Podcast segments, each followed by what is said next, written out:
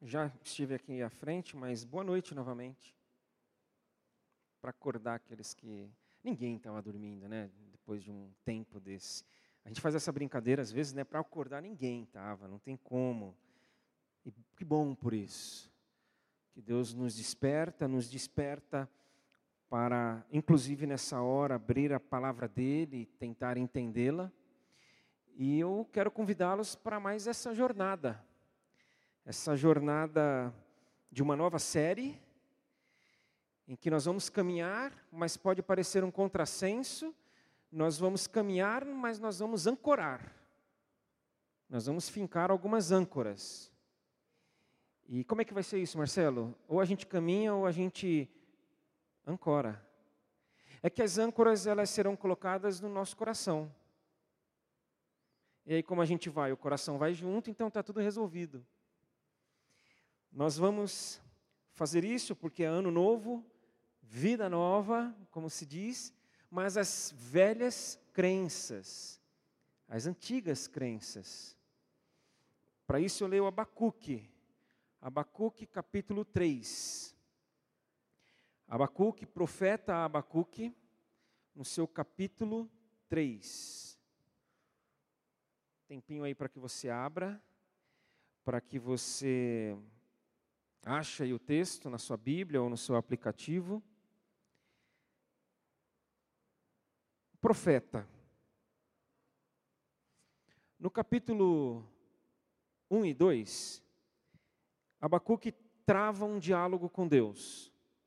Diante de toda a circunstância, de toda a situação que o povo ali vivia, de sofrimento, em que o mal parecia ter tomado conta e de que não ia embora, ele faz perguntas para Deus e Deus responde a ele. E diante da conversa que eles têm, no capítulo três ele entoa uma oração, que é um salmo. Abacuque aqui, é, nesse capítulo três, nós podemos ver o registro de um salmo, que diz o seguinte. O profeta Abacuque entoou esta oração. Ouvi a teu respeito, Senhor. Estou maravilhado com tuas obras. Neste momento de tanta necessidade, ajuda-nos outra vez como fizeste no passado. Aqui ele, ele passa a falar algumas coisas que Deus fez no passado. A maneira como Deus os atendeu na necessidade. E aí ele começa a falar. E em tua ira, lembra-te da tua misericórdia. Vejo Deus atravessar os desertos, vindo de Edom. O santo vem do Monte Parã. Seu esplendor envolve os céus e a terra se enche de seu louvor. Sua vinda é radiante como o nascer do sol. Raios de luz saem de suas mãos, onde está escondido o seu poder. A peste marcha adiante dele e a praga vem logo atrás. Quando ele para, a terra estremece. Quando ele olha, as nações tremem. Ele derruba os montes perpétuos e arrasa as colinas antigas. Deles são os caminhos eternos. Vejo o povo de Cusã em aflição, e a nação de Midian treme de terror. Foi com a ira, Senhor, que feriste os rios e dividiste os, o mar. Estava furioso com eles? Não. Vinhas em tuas carruagens vitoriosas. Pegaste teu arco e tua aljava, cheia de flechas, e dividiste a terra com rios. Os montes viram e tremeram, e as águas avançaram com violência. O grande abismo clamou e levantou bem alto as mãos. O sol e a lua pararam no céu, enquanto tuas flechas brilhantes voavam, e tua lança reluzente faiscava. Marchaste pela terra com ira, e furioso pisaste as nações. Saíste para resgatar teu povo, para libertar teus ungidos. Esmagaste a cabeça dos perversos, perversos e os descobriste até os ossos. Com tuas armas destituíste o líder dos que avançavam como um vendaval, pensando que o povo fosse presa fácil. Marchaste sobre o mar com teus cavalos, e as águas poderosas se agitaram. Estremeci por dentro quando ouvi isso. Meus lábios tremeram de medo. Minhas pernas vacilaram e tremi de terror. Esperarei em silêncio pelo dia em que a calamidade virá sobre os nossos invasores. Aí ele falou do passado, ele falou da sua expectativa, mas ele continua. Ainda que a figueira não floresça e não haja frutos nas vinhas, ainda que a colheita de azeitonas não dê em nada, e os campos fiquem vazios e improdutivos, ainda que os rebanhos morram nos campos e os currais fiquem vazios, mesmo assim me alegrarei no Senhor, exultarei no Deus de minha salvação. O Senhor soberano é minha força, Ele torna meus pés firmes como os da corça, para que eu possa andar em lugares altos. Bonito, né? Muito bonito. Como podemos falar de todos os salmos, são muito bonitos. E nesse diálogo que eu falei anterior ao capítulo três, no capítulo um e dois, o profeta Abacuque se mostra um profeta diferente. Porque os profetas, geralmente, é, de forma é, padrão, digamos assim, eles falavam da parte de Deus ao povo. Aquele que tem ouvidos para ouvir, ouça, eles falavam. Mas de maneira diferente aqui, ele parte do povo e fala com Deus. Nesse diálogo aqui entre os dois, no capítulo um e dois, ele chega para Deus e fala para Deus, quando os profetas que vinham da parte de Deus traziam palavras de Deus, palavras de consolo, palavras de salvação, palavras muitas vezes de confronto. E ele aqui, ele transmite palavras a Deus, palavras de espanto. Ele estava espantado. Palavras de dúvidas. Palavras de decepção com Deus, inclusive. Tudo isso no capítulo um e dois. Leiam depois. Por quê? Porque eles estavam vivendo, e nessa época, é, eles estavam imersos numa realidade bélica. Guerras, batalhas travadas, confronto físico. Esses filmes que a gente assiste de vez em quando, épicos. Era assim. E o povo de Deus iria ser invadido. Deus havia profetizado isso anteriormente. Eles iriam, os babilônios, acabar com o povo. Iriam dizimar, e, iriam, e aqueles que sobrariam seriam exilados. E tudo isso com crueldade, não é? Oh, faz o favor, sai da sua casa. Não. Passando por cima de tudo e todos. E gente que promove o mal, ele estava falando isso para Deus. Senhor, eles destroem. Eles não se importam com a vida humana, nem com a criação. Por isso que ele fala aqui de campos. Se os campos não derem fruto. Por isso que ele fala de árvore, por isso que ele fala de rebanho. Porque eles chegavam acabando com tudo. Pessoas que privavam outras do necessário para a vida. Então, Abacuque fala, eles não são inocentes, Senhor. Eles não são inocentes. E eles não estão sendo punidos. O Senhor não enxerga isso? O Senhor não fará nada diante disso? Gente, ele questiona Deus. É, Marcelo, então a gente pode entender que nós podemos questionar Deus? Podemos. Podemos. Está claro que podemos. Mas eu tenho duas notícias, uma boa e uma ruim. É, qual que vocês querem ouvir primeiro? Eu decido, eu vou dar a ruim primeiro. A ruim é de que a vida não consiste apenas de coisas boas. Essa notícia é muito ruim. A vida não é um mar de flores, como se diz. Tem situações aflitivas, dolorosas, sofridas, que fazem parte. Mas tem uma notícia boa, e eu acho que é muito boa, espero que para você também seja muito boa. Nós podemos questionar. Deus não quer que tudo aconteça e a gente fique resignado, calado, silenciado, acuado. Não, nós podemos nos rasgar diante dele. Podemos. As máscaras do está tudo bem, podem cair, devem cair.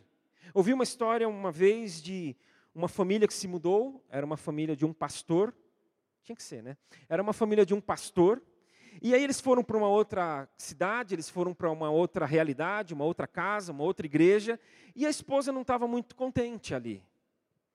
Ela, ela realmente estava desgostosa, frustrada, É, e passou a duvidar se eles deveriam mesmo ter feito aquela mudança.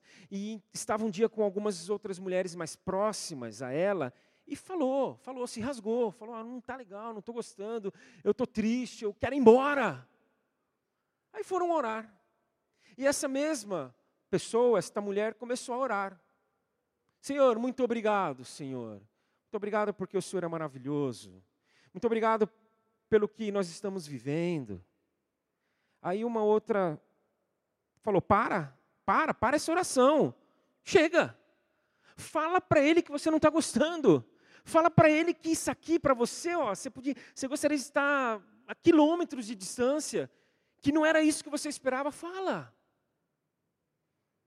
Porque nós podemos, sim, fazer isso. Estava com uma pessoa, semanas atrás, umas boas semanas atrás, uma pessoa vivendo uma situação de muita dor, muito sofrimento, uma questão relacional complicada. E num dado momento da conversa, ela falou, eu quero que ele morra, Marcelo. Estava falando de uma outra pessoa, da pessoa envolvida ali. Quero que ele morra. O que, que eu fiz? Eu ouvi. Ouvi. Aí a gente orou, né, no final, falou, Senhor, é, nas entrelinhas, não mata não, salva. Mas ela, ela expôs. Porque nós podemos fazer isso. Mas fica aqui uma dica, hein? Fica aqui uma dica. Façamos isso. É, é, briguemos, aqui vocês estão entendendo, brigar. Briguemos com Deus, mas de mãos dadas com Ele. Não solta, não. A, a Denise Fraga, a atriz, uma vez numa entrevista que ela deu, que eu assisti, É, não me lembro o contexto, não me lembro a pergunta, mas eu me lembro muito bem da resposta. Ela disse que ela e o marido, eles brigam de mãos dadas. Eles brigam, mas eles não soltam as mãos. Ah, mas Denise Fraga não, não, não vale, Marcelo. Ah, vamos ficar em Abacuque. Abacuque, cujo nome é abraçar. Olha que legal. Abraçar, ele questiona, ele briga, ele duvida, ele diz não quero, mas abraçado com Deus, abraçado com a fé que ele tem em Deus. Aí eu me lembro de Tim Keller, quando faz destaque de Jó. Jó é outro, gente. Jó é outro.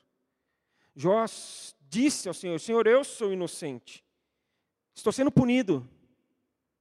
E questiona. Aí Tim Keller fala que Jó não viu o motivo do seu sofrimento, mas ele viu a Deus, e isso bastou. Jó passou pelo que passou também abraçado, agarrado em Deus. Ele vendo Deus, e que possamos ver Deus no caos.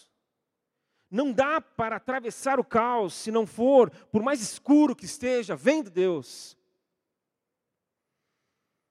Que nós possamos nos encontrar com Ele no dia mau. Porque o dia mau vem? Vem. Quantas vezes em dois mil e dezenove o dia mau veio na tua vida? Melhor a gente nem contar. Mas veio, porque veio na minha também. Que nós possamos estar com Ele toda e qualquer circunstância, porque Ele está conosco em toda e qualquer circunstância. Por isso que nós podemos vê-lo. Diante do que é externo, que nós possamos nos ancorar em Deus internamente. E a Bíblia, ela está cheia de vivências, de experiências, de narrativas como estas, de Abacuque. Sadraque, Mesaque e Abidnego, os amigos de Daniel, no exílio, exilados, subjugados, opressos e oprimidos por Babilônia, Nabucodonosor. Uma estátua foi levantada e o rei falou, o negócio é o seguinte, vai ter uma estátua aí que vai ser feita e quando as trombetas forem tocadas, todo mundo precisa se ajoelhar. E quem não se ajoelhar, vai morrer. Todo mundo se ajoelhou para não morrer. Todo mundo, vírgula. Os três não. Os três não se ajoelharam e aí foram falar para o rei. Rei, o negócio é o seguinte, os judeus aí, esses caras aí, ó, que... que estão se metendo aí, achando que são os bons, eles não se ajoelharam. Tragam eles. Quero vê-los aqui na minha frente. Levaram eles. E quando estavam cara a cara, o rei, num, num lapso de misericórdia, falou, então vamos fazer o seguinte, vamos tocar de novo. E vocês têm essa chance. Se vocês se renderem, se dobrarem, vão em paz. Mas se não, vocês vão morrer. Numa fornalha de fogo ardente, o texto fala. Eles iriam morrer queimados. E o que, que eles fizeram? O que, que eles disseram? O negócio é o seguinte, rei, nem perca seu tempo. Esquece. Fala para o cara que toca a trombeta aí descansar. Dá uma folga para ele, porque nós não vamos nos ajoelhar. E se Deus quiser nos livrar, ok. E se Deus não quiser nos livrar, ok. Firmados, ancorados em Deus, com a fé estabelecida no Senhor. Quem mais fez isso? Muita gente, mas Jesus também. Jesus também, Jesus ali no Getsêmani, ele ali no momento de dor, sofrimento é, é, tomando conta dele, a morte batendo a porta, ele no, no jardim, ele ora. E fala, pai, passa de mim isso aqui, pai, eu não estou aguentando, pai, será que não tem um outro jeito? Eu não quero beber este cálice. Mas, contudo, contudo, seja feita a tua vontade, não a minha. E o pai fala alguma coisa para ele, que ele se levanta dali e fala para os seus amigos que eram para estar orando e não estavam, quem conhece bem a história sabe do que eu estou falando, e ele diz assim para os seus amigos, discípulos, vamos lá, chegou a hora. Mais um exemplo, Abacuque. Abacuque.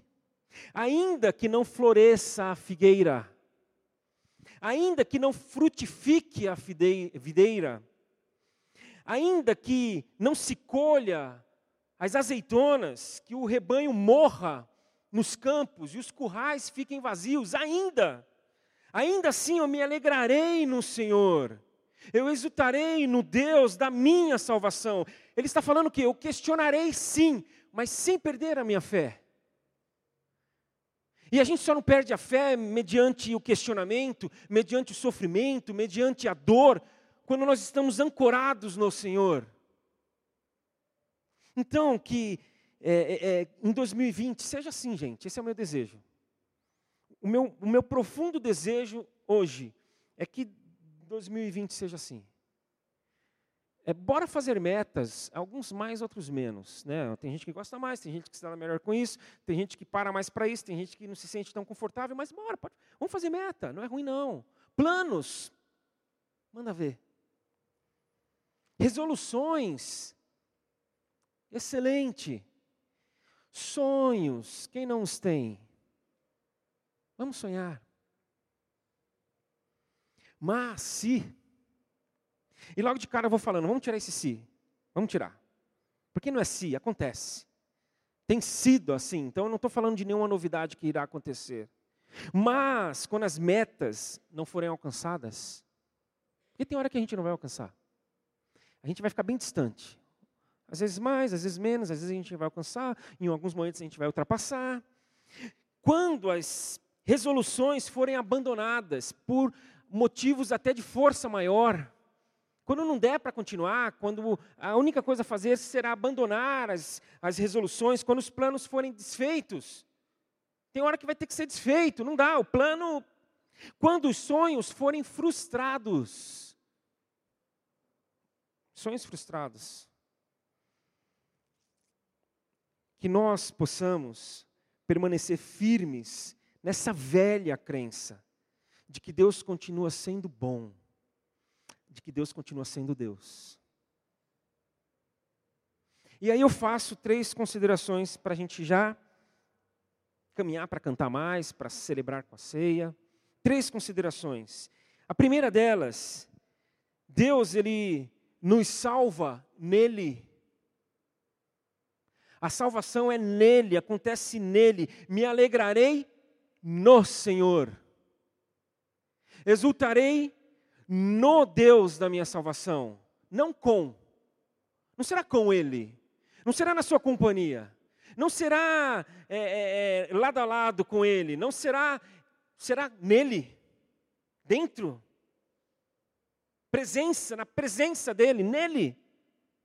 É, de manhã eu usei a palavra profundidade, eu estou falando de profundidade, eu falei pela manhã. Aí foi legal, uma pessoa passou por mim, parou, falou, Marcelo, é isso, é intimidade.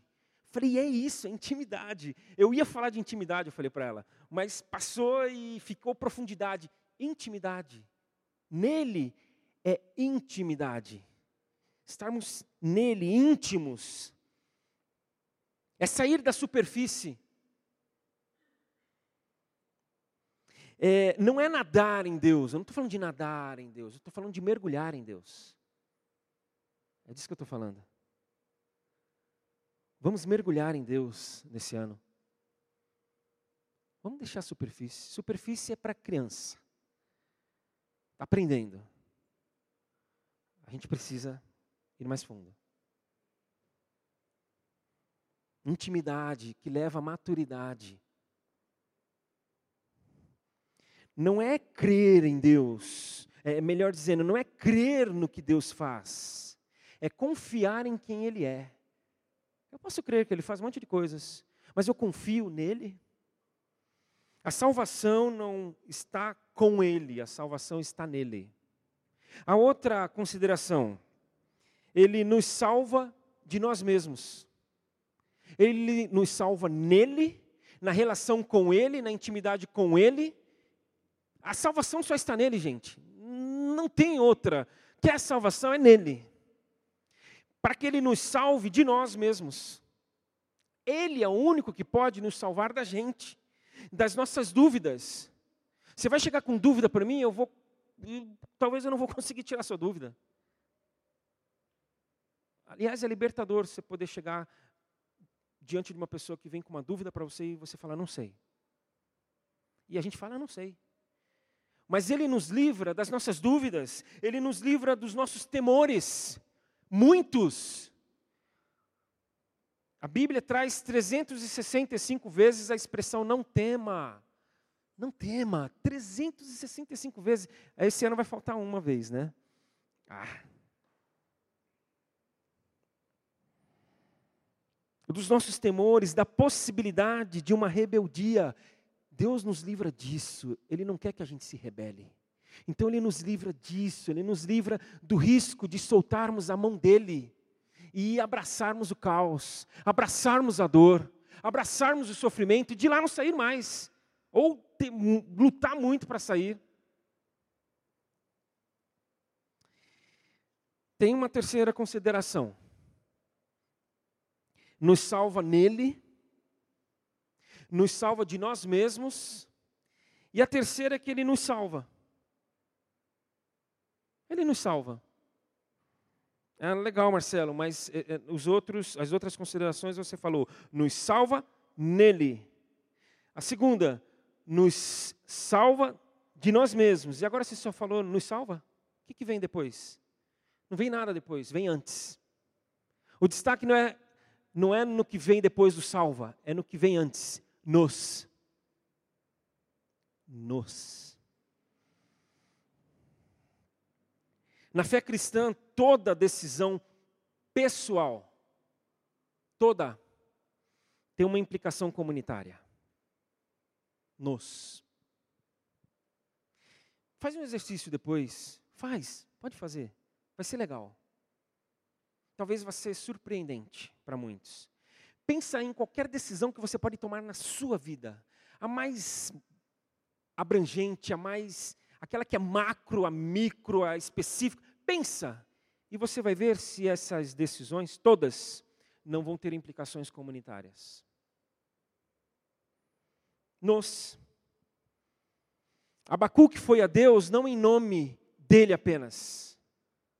Abacuque, Abacuque foi a Deus em nome do povo, em nome de um grupo, em nome de uma nação, em nome de pessoas, em nome de familiares, em nome de amigos, em nome de conhecidos. Porque não é para mim. A salvação não é para mim. A salvação é para nós. Para a gente. Então que nos apresentemos em dois mil e vinte mais e mais a Deus, não sozinhos, mas acompanhados, com mais pessoas. Porque o caos, gente, ele é generalizado. Se eu abrisse aqui o microfone e cada um fosse falando qual é o seu caos hoje, qual é a sua dor, qual é o seu sofrimento, onde é que está pegando, onde é que está doendo, onde é que está dando ruim. Todo mundo ia falar. Só não falaria quem, ok, está com vergonha, tem, fica com receio, mas no seu coração, no seu íntimo, você teria algo a falar. Porque o caos, ele é generalizado, o mal, ele não faz escolhas. Ah, você sim, você não. É, hoje você sim. Aliás, ele não escolhe nem é, é, se alguns vão um dia ou outros, e outros não. É o tempo todo. Todo dia, todo mundo é atingido pelo mal. Então, é, é, eu já fiz essa ilustração, já trouxe essa ilustração uma outra vez. Você vai visitar seu pai no hospital. Claro, o pai está no hospital, você vai lá. Vai lá, e aí você, vendo aquela condição, você ora, claro. Mas não dá mais, não dá mais. Quando a gente tem intimidade, profundidade suficiente com Deus, Ele vai nos livrando de nós mesmos, não dá mais para a gente só orar por Ele. E o cara que está do lado dele? Não dá mais para orar só por Ele, pelo cara que está do lado dele. A gente tem que orar por todo mundo daquele andar. Por todos os leitos cujo tem gente ali sofrendo. E não é orar apenas por todo mundo que está naquele andar, mas é por aquelas e por aqueles que estão na fila, aguardando. Por eles também, por elas também. E não só pelo que estão na fila, mas por aqueles que não têm tido chance de entrar numa fila. Está dando para entender? Eu espero muito que sim. Que Ele nos salve. Que Ele nos salve, nele e da gente. Porque Ele não salva outra coisa, senão a gente. Então, por isso que é, nos salva da gente. Nós vamos firmar mais uma vez a âncora, cantando que Deus continua sendo bom, de que Deus continua sendo Deus. Essa é uma grande âncora. Nos firmarmos nele, que continua sendo bom, que continua sendo Deus, ainda que a figueira não floresça, ainda que o fruto não venha da vinha, ainda que os rebanhos sejam tomados, dizimados e o curral fique vazio, Ele continua sendo bom. Ele continua sendo Deus. Eu te convido, se você quiser cantar em pé, porque em seguida a gente já vai emendar com a ceia. Eu queria que fosse uma grande festa agora, de celebração ao nosso Deus, que continua. Continua o mesmo. Vamos cantar com alegria como cantamos até aqui. Vamos cantar com convicção. Vamos cantar é, é, com esperança. Porque, o Marcelo, está faltando um pouco de convicção hoje. Ok. Ok. Então eu não vou cantar, Marcelo. Tudo bem. Mas que nós, que estamos um pouco melhores, quem sabe, para cantar, vamos cantar por você também. Vamos fazer isso por todos.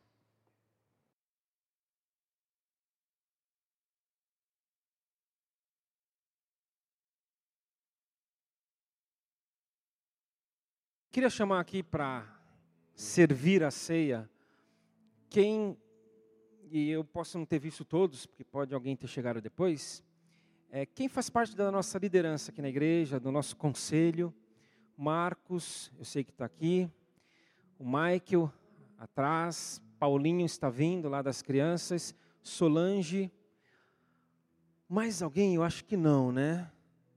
Acho que eu não perdi ninguém aí. Convido vocês a estarem aqui. E por que a liderança hoje? Porque eu creio muito, eu espero muito, eu oro muito, para que cada vez mais nós que estamos à frente, né, a gente não está acima de ninguém, mas por uma questão de função, Deus nos colocou aqui um pouco à frente, para uma condução, para um cuidado, nós possamos fechar cada vez mais com isso aqui. E na nossa vida, que a gente, não como um peso, não como uma obrigação, mas como uma intenção diante do Senhor, possamos dar minimamente o exemplo de que a gente crê que Ele salva, de que a gente como igreja, a gente quer isso. Estão representando a igreja no sentido de que, Senhor, a gente quer isso. Nós vamos fincar cada vez mais as âncoras. Nós vamos. Nós precisamos. Isso vai acontecer não por nós, mas por Ele. Porque Ele, Ele que faz isso. A gente abre o coração e fala, Senhor, está aqui, ó, ancora essa verdade de que o Senhor é Deus. Aconteça o que acontecer, o Senhor continua sendo bom, o Senhor continua sendo Deus. Então, nós vamos receber os elementos. Continue, continue em pé, é, para que a gente, tendo recebido pão e cálice, possamos orar juntos.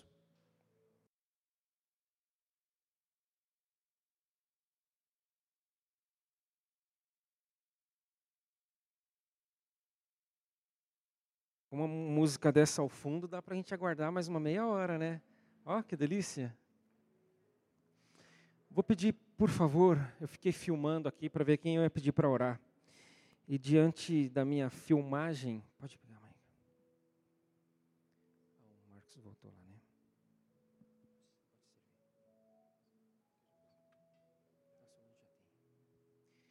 É, vou pedir para Mônica.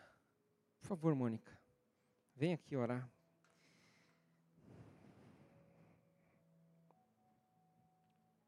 E após a oração, nós vamos comer o pão e beber o cálice.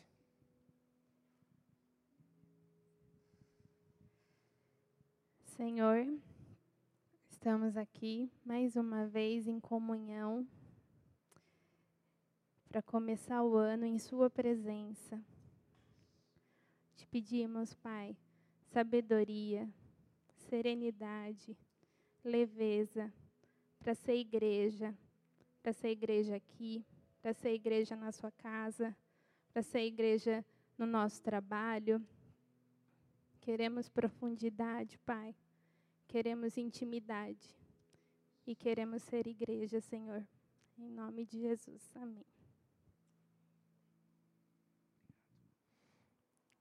Comamos o pão e bebamos o cálice.